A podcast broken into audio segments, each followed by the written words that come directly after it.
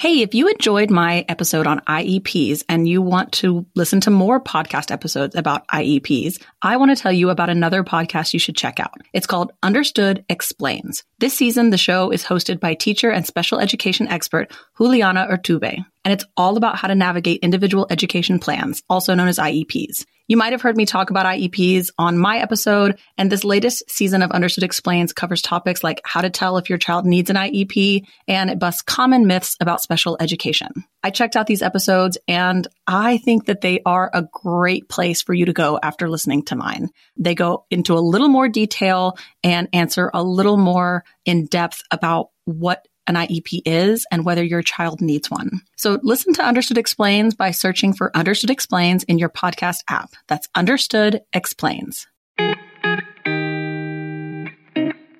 Hello, you sentient balls of stardust. I'm Casey Davis, and this is Struggle Care, the mental health podcast that does not expect you to save the rainforest when you're depressed. Today I'm talking to Rebecca Gray, who's an environmental epidemiologist, and we're going to talk about eco perfectionism and eco shame. So if you've ever felt guilty for not being eco friendly enough, this one is for you. Hello, and thank you for joining me today. One of the things that I've talked about a lot in my channels and I talk about in my book is my principle you can't save the rainforest if you're depressed. And it's basically talking about how eco shame and eco perfectionism really can get in the way of us taking steps towards better functioning. And I wanted to do a couple of episodes on this. And the guest that I have today is Rebecca Gray. She's an environmental epidemiologist. And I'm going to let her introduce herself. Rebecca, tell us your sort of background and what you do for a living. Yeah, great. Thank you so much for having me. I'm really excited to be here. So, first of all, I have my master's degree in public health, which means that I look at disease and health at a population level. So if medicine were the individual, I look at communities, countries, etc. And I'm an environmental epidemiologist. So I feel like the word epidemiology has gotten a lot of press during the pandemic, but essentially it is the study of patterns of disease in human populations. And the environmental part comes in because I study how things in the environment impact our health, either promote it or cause disease. So that could be chemical pollutants in our air or our drinking water, or it could be more physical characteristics of our environment like temperature or extreme weather events, etc. So obviously climate change overlaps with that quite a bit. That is like kind of the overall gist of environmental epidemiology. In my job specifically, I work with government agencies. So I've worked with the Centers for Disease Control and the Environmental Protection Agency to help develop water guidelines for different pollutants in our water to keep communities safe from getting sick from bad things in our water. Awesome. So you and I connected when I actually made a TikTok that said, I want to talk to someone who is an environmentalist that can talk about, you know, eco shame, eco perfection. And, you know, you and I connected and you reached out. And what I really was drawn to is that you not only had professional experience in environmentalism and knowledge, but you also have quite a bit of personal experience and sort of what I've been calling environmental perfectionism. Can you share a little bit about that? Yeah, absolutely. So I would say, as a college student and then a graduate student who was training to be not only an environmental scientist, but also an environmental scientist focused on human health, I felt an immense amount of pressure to be kind of a poster child for both eco conservation and a picture of human health. Obviously, both of those things are unattainable. But in terms of, you know, from standpoint of eco-perfectionism, it was things like feeling really compulsive and obsessive about reducing my carbon footprint, not using single use plastic, not creating food waste. And obviously, I was never able to, have not been able to achieve any of those things perfectly, which caused a lot of like very crippling anxiety and guilt. And that really fed into, again, a lot of this pressure I felt to be a perfectly healthy person. So I really struggled with an eating disorder called orthorexia, which is unhealthy fixation on kind of eating the quote unquote right foods or a fear of eating the quote unquote wrong foods and contamination. And I really, you know, for several years, the level to which my anxiety about being an imposter as both an environmentalist and a health scientist was debilitating and did interfere with my ability to do my job and live my life productively. So, yeah. It, what's so interesting is, you know, the study of how the environment affects our health. And there's also this sort of like, you're kind of in the upside down where it's like, this is an example of environment affecting health. Affecting health, yeah. Right. But it's like all of the good things about being an environmentalist. It's trying to achieve a good thing to perfection ends up having this really negative impact. Absolutely. And, you know, I say that as a person who has a lot of privileges that actually make it, I think, very easy for me to fit into the environmental movement. I am a white person. I am a thin person. I'm an able bodied person a middle class person. So all of those things give me access to these spaces and having, you know, more marginalized identities on top of that, I think I imagine would make it even more difficult. So, yeah, I don't know. The idea of like a poster child or a perfect embodiment of these values definitely has weighed on me in my life and is I recently had Imani Barbarin on, and she's a disability activist. And we talked about the intersection between disability and environmentalism. And she was sharing with me about how much of the environmental movement is ableist, or at least the ways in which people are pushing environmentalism can be ableist, can be anti Black. And it was a fascinating conversation because when I think about, you know, what you're describing as like the poster child for environmentalism, I do always picture like a thin white woman who is like drinking out of a ball mason jar, right? And like who is you know biking to her job that allows that is somehow close enough to bike to but is paying her enough that she can buy things that are more expensive because they're more sustainable. And it's truly it's such a nuanced intersection. And so i think it's really interesting to talk to you and hear you say you know i kind of am someone with these privileges that fit into that mold. And even for you it was damaging yeah absolutely and i think Something that I love about your content and the work that you do is separating morality and functionality. And I think such a contributor for me personally and for a lot of people is the feeling that embodying this archetype is moral, but archetypes of people don't have morality attached to them. And, you know, while individual behaviors can absolutely be productive and moral and contributing, engaging in everything all of the time, looking and being a certain way all of the time is not a good measure of our worth or our contribution as people because we are always going to fall short of that. Let me tell you, when you said the words embodying the archetype, I got chills, like I got goosebumps. And I almost feel a little choked up because I feel as though you've put into words something that I've experienced my whole life. I've occupied several different spaces you know, I occupied the recovery space when I was in recovery from drug addiction, sort of the 12 step space, the abstinence space space. I've occupied, you know, the evangelical space at a time in my life. I have occupied the mental health space. And I really resonate with what you're saying, uh, even when I was in my addiction. For me, when I was having this root fear of not being enough, of not being worthy of love. What I always sort of tried to do to fix that was to look for whatever space I was occupying, be it culture, institution, subculture, I was always striving to be the perfect embodiment of the archetype. So when I was using, it was how do I be cooler? How do I get better drugs? How do I be perceived as, you know, a badass? How do I, and I was striving for that and I felt I could not reach it. And then I get sober and I learned so many things and there were so many really great ways that I became healthier. But that root of feeling unworthy of love just at some point shifted its focus to now I need to embody the archetype of recovery woman and that imposter syndrome that you're talking about remained, right? I, I move into the church and I find myself, I want to stand in the front and I want to be a missionary and I want to be on staff and I want to be, and recognizing, and I actually did become a missionary and then had sort of a crisis of faith fall apart during it.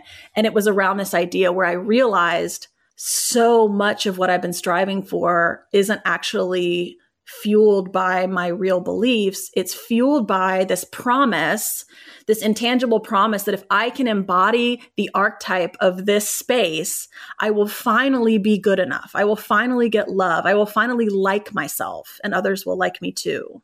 I just have never really been able to put that into words before. So I thank you. That's, I think, like a gift that's going to stick with me forever. And it applies here too, right? When we start to occupy spaces that we actually might really believe in with causes that we really do care about, but we can kind of get hijacked by that primal human need to be loved and to be worthy and to belong. Yeah, absolutely. And I think, I mean, you're going to thank me for putting into the word into words like i'm going to thank you for putting into words care tasks are functional not moral i mean i think that so much of like my growth and learning and recovery from an eating disorder and an anxiety disorder came from honestly social media seeing people who had done this and had spent time thinking about it put feelings that i had into words that helped me understand them. That happened to me you know when I was again recovering from orthorexia, I hadn't found like the term intuitive eating yet, but I was like starting to think it. I remember telling friends like it's just easier if I don't like think too much about what I'm eating. And then like a year later, I'm on Instagram and like kids eat in color is like it's called intuitive eating and things like that, which I think I don't know. Social media is like such a a great tool. I love social media.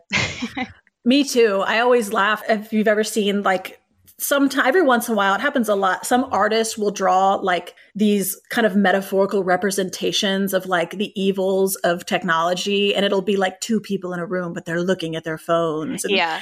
and i'm always like where's the artist who's going to draw like the woman suffering from postpartum depression whose like lifeline is coming through that social media? Yeah. I'm like people want to knock instagram infographics as if i haven't learned like most of my like activism from Instagram and TikTok. I have. I have learned most of my activism from TikTok. And TikTok in particular has put me in touch with creators that I would never have come across. Like I just, I live in a very white space. I live in a very abled space. And sometimes, you know, you know the value of not just being surrounded by that, but at the same time, purposefully trying to befriend a person of color because they're a person of color is also like not not it yeah. not it right? And so there is this sort of how do i diversify my mind? How do i decolonize my views? And social media has been the way that's happened by following these creators that I never would have been able to cross paths with in real life. And so I totally get you there. And, you know, it's interesting because that aspect of social media has been so helpful. And I'm sure that social media has also been part of the issue with eco perfectionism, you know, because we do see people post only their best moments. Absolutely. And I think, you know, I would say like four years ago, I don't know about anybody else, but my Instagram was filled with, again, the archetype of a zero waste girl, a slow fashion girl, like mainly white women, mainly thin women with expensive, sustainable clothing, with plastic free bathrooms, with, I don't know, who had time to like bake bread twice a week and like film an yeah. Instagram video of it. And I was like in grad school and technically my income was below the poverty line. And I'm like, well, I guess I'm doing it wrong. I've never met a free trial that I didn't like. The problem is, is that I often forget to get out of them before they start charging me. But I don't have that problem since I started using Rocket Money. Rocket Money is a personal finance app that finds and cancels your unwanted subscriptions, monitors your spending, and helps lower your bills so that you can grow your savings. I love how the dashboard shows me this month's spending compared to last month, and I can clearly see my spending habits. Plus, they'll help me create a custom budget and keep my spending on track. Rocket Money will even try to negotiate lower bills for you, up to 20%. All you have to do is submit a picture of your bill, and Rocket Money takes care of the rest. They'll even deal with customer service for you. Rocket Money has over 5 million users and has saved a total of 500 million in canceled subscriptions, saving members up to $740 a year when using all of the app's features. So stop wasting money on things you don't use. Cancel your unwanted subscriptions by going to rocketmoney.com slash struggle. That's rocketmoney.com slash struggle. rocketmoney.com slash struggle. I have a six year old that's really into learning, learning books, learning apps, learning shows. but I'm really grateful to have found a learning podcast for her.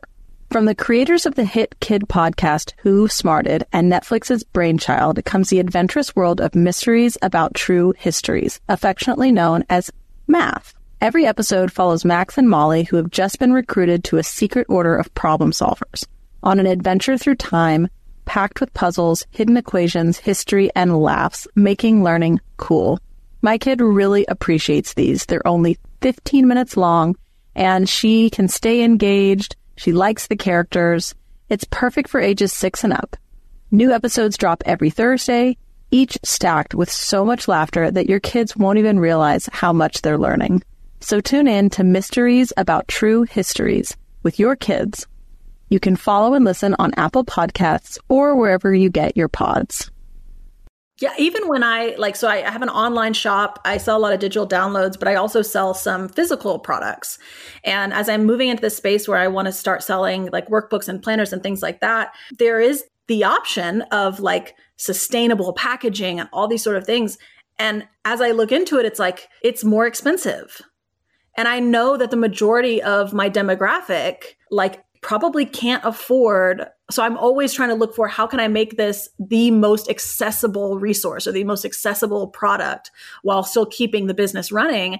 And you have to choose between the two sometimes right? And i think one of the other things that you said that really hit me was when you were talking about intuitive eating. So I actually read The Fuck It Diet by Caroline Dooner a few years ago. And I've been, you know, my philosophies in struggle care have been supremely influenced by the intuitive eating anti diet movement, where we're taking the morality out of food. And so, you know, taking the morality out of care tasks was something that I started talking about, especially with people who were struggling with mental health, chronic you know illness and one of the ways when i stopped thinking it was this moral obligation, I realized that there also weren't any rules. And then I could kind of get creative about how can I make these rhythms and rituals of care tasking work for me. And for me, as a person that was, you know, I was at home, I had some postpartum depression, I have ADHD, I was finding these what I call adaptive routines. Like, okay, my dishes are going days and days and days, and I'm getting bugs because I can't, and then I'm overwhelmed. Eh, but if I put my dishes in the dishwasher at seven o'clock every night and I run the dishwasher, that's more manageable. And then I found that if I do it a half a load, like if I don't wait until the dishwasher is full, I'm less overwhelmed, I'm less paralyzed, I don't. And so when I started talking to people about these adaptive routines, I would get comments and they were usually pretty cruel about I guess you don't care about the environment if you're going to waste water like that. I talked one time about how you know, all calories are good calories when you're grieving. And, you know, I had a radical vegan comment about how, you know, we were killing other mothers just to save human mothers. And there's this like visceral cruelty with environmentalism that is really pretty horrifying and toxic. Yeah. And so I'm curious to hear as an environmentalist, you know, what kinds of things do you think that the environmental movement as it stands today what things are are we doing well that are actually helping and what ways is some of the avenues we're taking the environmental movement not being helpful or maybe even being oppressive yeah, absolutely. Well, I think like your example of the dishwasher is such a good one because it's like, okay, it helped you be a lot more functional and taking care of yourself and your family. And it used twice as much water. So, like, obviously, there's a cost environmentally there.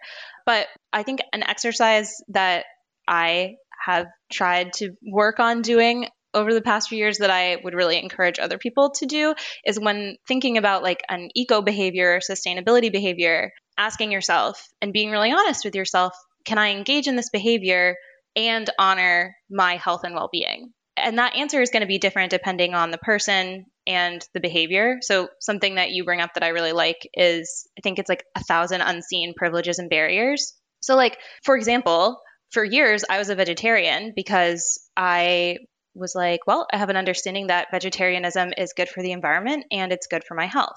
Actually, turns out being a vegetarian and restricting my food is not good for my health because I'm a person with a history of ED. For other people, vegetarianism is a great way to engage in an eco behavior and reduce their carbon footprint, and it works really well for their health. That wasn't true for me. It was not a behavior that I could engage in healthfully. like on the flip side of that, I really like to walk places when I can instead of driving. That reduces my carbon footprint. I have a lot of privileges that make that accessible to me. You know, I'm able bodied, I have the relative luxury of time, I live in a really walkable community, and I enjoy doing it. So that fits into my life. It might not for somebody else with different privileges and barriers. And you know, sometimes it's even more clear cut than that. There are people with chronic health conditions or injuries who need single use plastic to stay alive. Not that it has to be a question of, you know, yes or no survival, but a question of, I think, your functionality and your happiness. And the only person you can really have that conversation with is yourself. So, like, in, on the topic of which behaviors are really good and work and which don't, I think it is so nuanced and so personal. And I also genuinely think that, you know, humans are pretty inclined to be moral and contributing. And when the answer is yes, this behavior does fit into my life, people are pretty inclined to engage with it of their own free will. I mean, most of us do use washable, reusable dishes instead of single use ones, unless circumstances make it challenging to do that. So I think the pressure on the individual to perform perfectly is a real negative of the environmental movement. And I don't know, like the idea that each of us individually is responsible for changing the outcome of climate change or the trajectory of the world by remembering our reusable bags every day is a pretty unrealistic myth. Yeah. One of the things that I have found interesting is this hyper focus on the individual. Like, you know, it's up to all of us to not use straws to save the world. And, you know, this is not my area of expertise, but what I'm learning is that there's a lot of misplaced impetus on who is really capable of saving or damning the world. And, you know, I don't want to move into a space where we think, oh, because, you know, since what I do doesn't matter, who cares? But there's got to be some sort of nuance that we can wrap our heads around like, what really does need to happen to prevent climate change? Great question. Yeah. Well, I think what you're getting at too is in America, we live under capitalism. Capitalism places the onus on the individual for their success. And capitalism has placed a lot of the onus on us, the individuals, to stop climate change. And a lot of that time, that involves us buying things to be or look sustainable or investing our time and energy, which are limited. So I just have to say that again, what you just said. You said, you know, we live under a capitalistic society. That's just a neutral statement, it's just a truth. And a lot of the environmentalism that we are taught or given is based around us purchasing something because that's what keeps capitalism going, or having the time and energy to engage in behaviors or activism, time and energy that is typically only available to people in upper classes in a capitalistic society. Absolutely. I mean, having the time to walk somewhere, to wash and reuse something, to like buy food in bulk and prepare meals at home. Time is a limited commodity, especially where we are in society right now. Well, and on top of that, this idea that production is morally superior to rest, where we feel like um, you know, if you say, well, it's, it's a luxury to have the time to do this, I think there's a lot of people that think, well, I, I technically have the time, you know, if I didn't have hobbies or rest or look at TikTok. And there, we feel like there's this moral imperative to produce, produce, produce, produce, produce. And so we feel like resting relaxing, recreating are indulgences. They're disposables. And that if we're doing something like that, you know, unless we're replacing every minute of our day with something productive, we still have time. And so if we're not using that time to do A, B, and C, we feel guilty. Yes. And I mean, I think that's true from an environmentalism lens from what I, I'm not a parent, but I understand that to be true about parenting, about our academic lives, our work lives, our relationships. We are constantly being pressured to produce and churn something out and move forward. But in terms of, I mean, who is collectively responsible for fixing climate change? There are like 100 corporations in the world that are responsible for like 70% of climate emissions. I mean, who is responsible for climate change? It is like enormous corporations. It is the US Department of Defense. It is huge entities that are for the most part out of our individual control. And I don't say that to be nihilistic. Because another kind of myth that I think we've been sold about climate change is that it's something that is going to happen, that's going to be catastrophic. Eventually, like at some point, we're going to go over a cliff and suddenly life will change. But the reality of climate change is that climate change is already damaging people's health. It already takes lives every year. It, it, the results of it are already some people's reality and have been people's reality. And if you are in a position to not be directly feeling it, it's probably because you are living in a place of relative privilege. And so it's not really helpful to think about it as like this doomsday kind of thing that we all have to band together before a certain point or we're all going to get blown off the face of the earth. You can think of it as small actions in your community, smaller initiatives, organizing, and kind of what am I talking about? Progress over a big sweeping change. Yeah. So when we talk about these 100 corporations and so we recognize, okay, this is kind of where the make or break change will happen.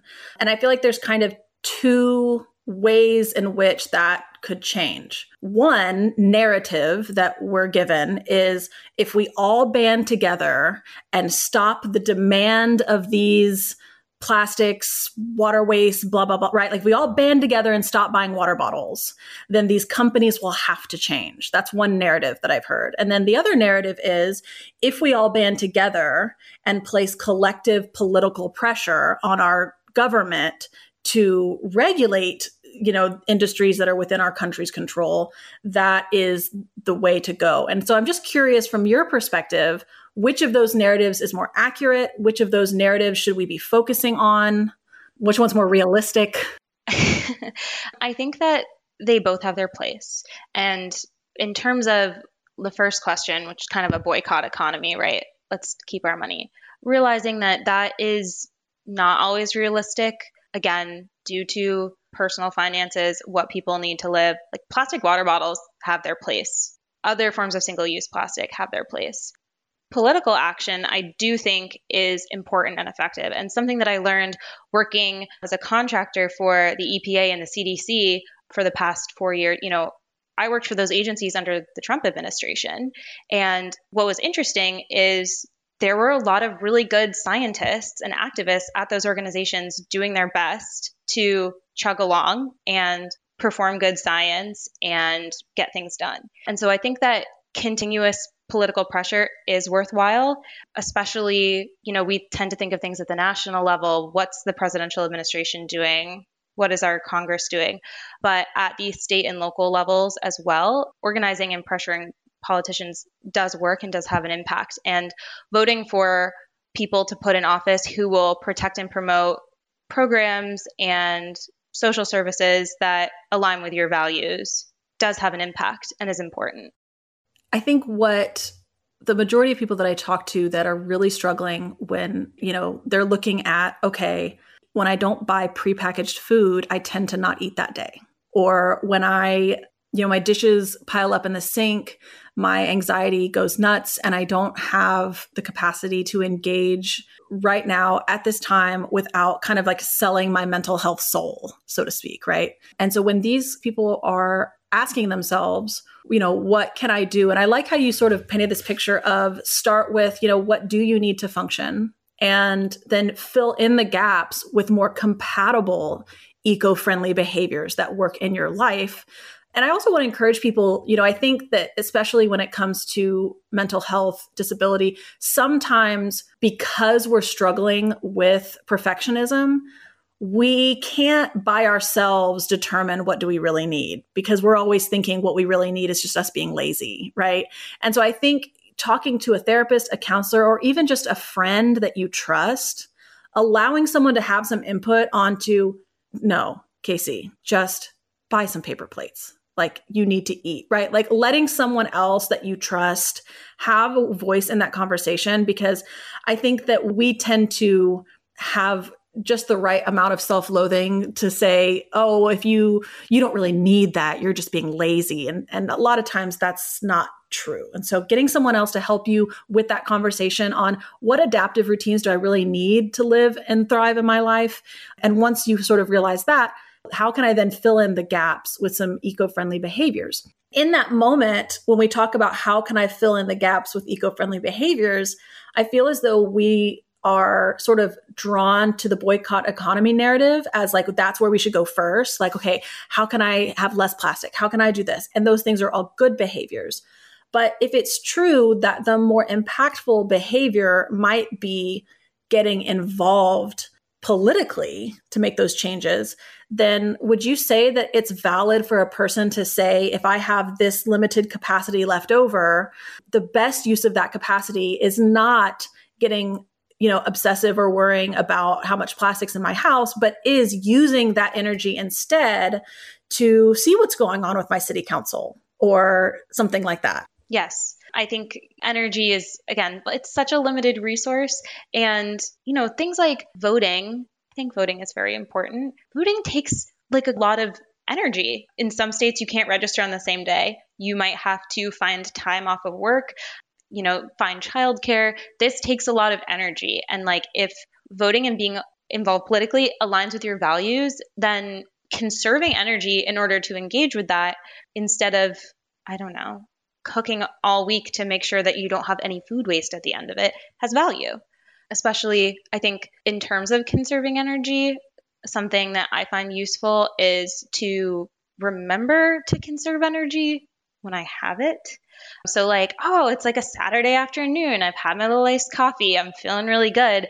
And I'm thinking to myself, okay, it's time to clean the house top to bottom or get ahead on any other task, thinking to myself, what would two hours of lazing around like do for me right now? It might do a lot and it might give me a little bit more go go juice for the rest of the day or the week or whatever. I love that. And I mean, I'm even thinking about, you know, you can even get smaller than, you know, city level. I mean, there are parents who might be able to participate in a PTA where they can bring up, you know, is there a way we could send home digital announcements instead of paper announcements, right? Where, you know, it might be that using paper plates for dinner gives you the capacity to attend a PTA meeting where you can push for what's going to be a much bigger impact of, you know, a school, even just one school reducing their paper usage or something like that. Are you frustrated by buying your kids clothes and having them grow out of them within a week? Do they itch, pinch, and they just aren't comfortable? Well, then you need to check out Posh Peanut. Made from this amazing bamboo material, the clothes are legitimately so soft and they stretch with your kids as they grow. They are four times stretchier than cotton. Made to last, loved by parents, and approved by kids. Posh Peanut makes thoughtfully crafted, beautiful and stylish clothing for kids and families designed in-house from beautiful florals to all of your favorite brands such as Hot Wheels, Disney, Hello Kitty, and Barbie. Their pieces are made with that ridiculously soft fabric and it even stays soft wash after wash after wash. Right now, Posh Peanut is offering our listeners 20% off your first order with promo code STRUGGLE. Go to poshpeanut.com slash struggle and use promo code struggle for 20% off your first order. That's poshpeanut.com slash struggle, promo code struggle. Remember in 2018 when Border Patrol separated thousands of refugee kids from their parents, deported those parents back to their home countries while keeping the kids in the United States? Well, believe it or not, six years later, there are hundreds of families who have still not been reunited. Although we as a community may feel hopeless at times, I recently learned about an organization called El Otro Lado, which works to reunify families they provide holistic legal and humanitarian support to refugees, deportees, and other migrants in the U.S. and Tijuana through a multidisciplinary, client-centered, harm reduction-based practice. Since 2018, they've reunified over 100 refugee families ripped apart by Trump's zero tolerance policy. Once reunited, Al Otro Lado helps each family find legal representation, housing, and the counseling that they need in order to heal and get on their feet. You can find the link to donate to El Otro Lado in the description of this episode or go to gum.fm slash charity and donate today. You can also consider volunteering with the organization, which offers opportunities that are both in person and virtual. The best way to get involved is by filling out an application on their website, alotrolado.org slash volunteer. That's A-L-O-T-R-O-L-A-D-O. Absolutely. And I also think that specifically in terms of I think a lot of sustainability swaps center on food. Like, what should we be buying? What bags should we be using? How should we be cooking? What plates should we be using? And I just want to like let everybody know, give them some peace of mind from an epidemiologist. The biggest way that food impacts yours and your family's health is the importance of getting enough of it and getting enough variety. And so, if eating off paper plates, if ordering in, if buying less expensive produce that wasn't produced sustainably allows you to feed yourself and your family in a way that's satisfying and, you know, bonus if you get to meet all your nutritional needs. Like that has inherent value. It's going to make our bodies more resilient to any kind of environmental stressors.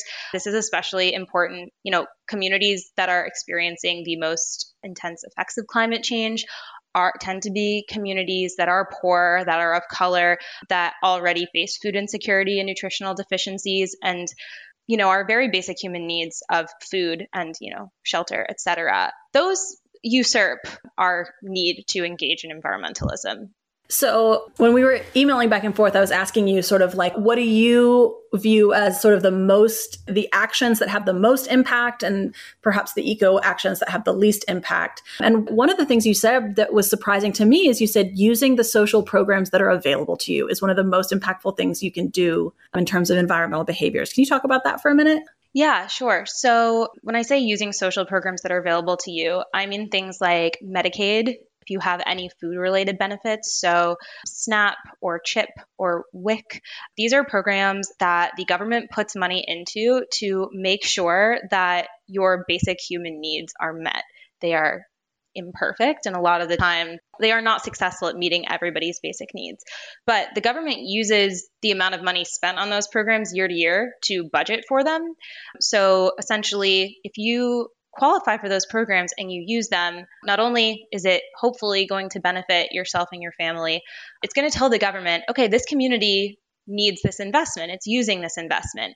And that's really important, especially because, again, the communities most impacted by pollution and climate change tend to be communities that have a lot of people in them who qualify for those programs. So, you know, for example, a low income community might live near a highway. They might have higher rates of air pollution. Adequate nutrition in that community is going to help make their bodies more resilient to again environmental stressors and making use of those programs is going to tell the government that these things that meet basic human needs need to be prioritized. So, are you saying that when we use social programs that we, social sort of safety programs that we qualify for like this, that we're not just saying, oh, this is affecting my family, but that in doing that, we're actually communicating back to the government which communities need the most assistance, even in other areas?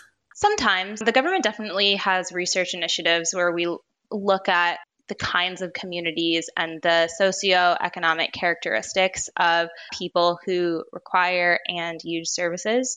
But even more so, it will help the government to understand the needs of your personal community. Yeah, that makes sense. Okay. And then you talked about limiting air travel. Yeah. So this is I'm not here to tell anybody that they can't get on a plane. First of all, there are lots of good and valid reasons for air travel. You know, maybe your loved ones are far away, or I don't know, I like vacation as much as the next person. But if you are truly feeling overwhelmed and having shame around your carbon footprint, I just am here to let you know that all of the little actions day to day that you may engage in are really barely making a dent against the amount of carbon that is emitted from taking a single flight. So, if you can find opportunity, if you're really looking for environmental behaviors to engage in, finding opportunities to forego air travel is it's a lot of bang for your buck. I love that. So it's not something to necessarily beat yourself up over if you're taking airplanes, but it's a lot of bang for your buck in terms of I'm having a really hard time functioning this year. And if I could just replace one vacation that we would travel on an airplane with a road trip to a closer location, then maybe that gives somebody sort of the sigh of relief of I'm doing my part. And now I can just kind of focus on getting kind of surviving the rest of the year. Yeah, absolutely. It's really just, again, give yourself that peace of mind if you are experiencing intense shame or intense guilt because I don't know, you talk a lot in your content about how those feelings don't actually lead us to functionality or productivity. So, any tool in the toolbox to combat guilt and shame, I'm a fan of. Yeah. And then in terms of the behaviors that have the least amount of impact, you talk about, you know, how some conservation behaviors are just naturally rewarding, but, you know, your approach to environmentalism is really human health focused. And so I love that you talk about giving people permission to prioritize their own health and happiness. Can you talk about that too? I mean, we've kind of been talking about that the whole time, but. Yeah, absolutely. I think in terms of behaviors that have the least impact, again, like I mentioned, anytime that you are feeling that little goblin in your brain say, I need to go out and buy this thing in order to be more sustainable. I need to buy this jar, I need to buy this water bottle, etc. Just take a breath and ask yourself, do I already own something that could fulfill that purpose? Like plastic takeout containers? I mean, like things in your house, they don't have to look photogenic. It does not have to look like a zero waste Instagram page in order to be sustainable. So I would say like, you know, rushing out or to like buy sustainable fashion pieces, which I have been guilty of in the past. Like it's okay to just wear your fast fashion pieces that you own and you love. They're already made. You're not creating waste by doing that. And I think again, in terms of honoring your own health and well-being while engaging in environmentalism, when you think about a behavior, just clocking Am I feeling excited about this? Does it feel doable and accessible to me? Or is it giving me a really bad feeling in my gut of like, I already know that I'm not going to be able to sustain this commitment and I'm already experiencing shame about it? I would invite everybody to just take a deep breath and ask themselves, why am I feeling this antagonizing shame? It's probably related to barriers in your life, either due to circumstance or your health or your identities, and releasing yourself. Easier said than done, right? Okay, the other thing that you said was was so great. You said if the government is allowed to consider practically when setting environmental health regulations then you're allowed to do the same when thinking about your own behavior. So the government is asking themselves questions like Can I afford this? Can we do this program and still be able to do the other programs we need? And so your point is kind of like, you know, you as a person get those same sort of leeways. Yeah, absolutely. Again, I work on setting drinking water guidelines for the EPA, and on every project, every drinking water guideline, we have a dedicated team of economists saying, what is it going to take to enforce this? Can we reasonably ask people to do this? Can we follow through? Again, do we have the money? Those are questions that you are allowed to ask yourself, and the answer is allowed to be no. It's okay if you do not embody the archetype of eco warrior. That is okay. I don't know that any of us ever do. So awesome. Well, I love everything that you've said. I think this picture of seeing sort of eco friendly behaviors as a buffet where, you know, you can pick and choose ones that are complementary to your life that match your capacity at the time. And even if there's a period of time where somebody is truly focusing on surviving, you know, your period of survival is not going to make or break us. No. Also, in service of that, when you're going through your period of survival, there are other people out there that are remembering their reusable bags and not using the paper plates. And, you know, maybe your circumstances change at some point and you're able to engage with those behaviors. Maybe they don't. That's also fine. And for me, I feel like that motive would work even better to me, where it's like, okay, if I have the opportunity to like do the extra thing, being like, you know what, I'm going to do the extra thing today, you know, so that someone out there can eat that prepackaged salad. That's what they need. Yeah, exactly. And I like, I don't know, something that I've noticed in your closing duties videos. You're like, and the last thing I do for closing duties to set myself up for success is I brew cold brew because I want that in the morning. But then sometimes you're like, actually, I was surviving and I decided I'm going to get Starbucks tomorrow. Yep. And then living in peace with that decision getting Starbucks on Friday allows you to, again, maybe then you have the energy to make your coffee at home the rest of the week. Awesome. Well, Rebecca, thank you so much for spending the time with us. And is there anything that you want to say in closing? Oh, gosh. I would love for everybody to just let themselves a little bit more off the hook than I think we are inclined to do. Just take a deep breath. It's okay. I feel like as an environmental scientist, sometimes it feels like taboo to say, like, it's okay, but it is. And taking care of yourself is okay and allowed. We have better things to do today than hate ourselves over a bag of clothes we can't manage to get to the donation bin. We absolutely do. So many better things. Awesome. Well, thank you, Rebecca, so much.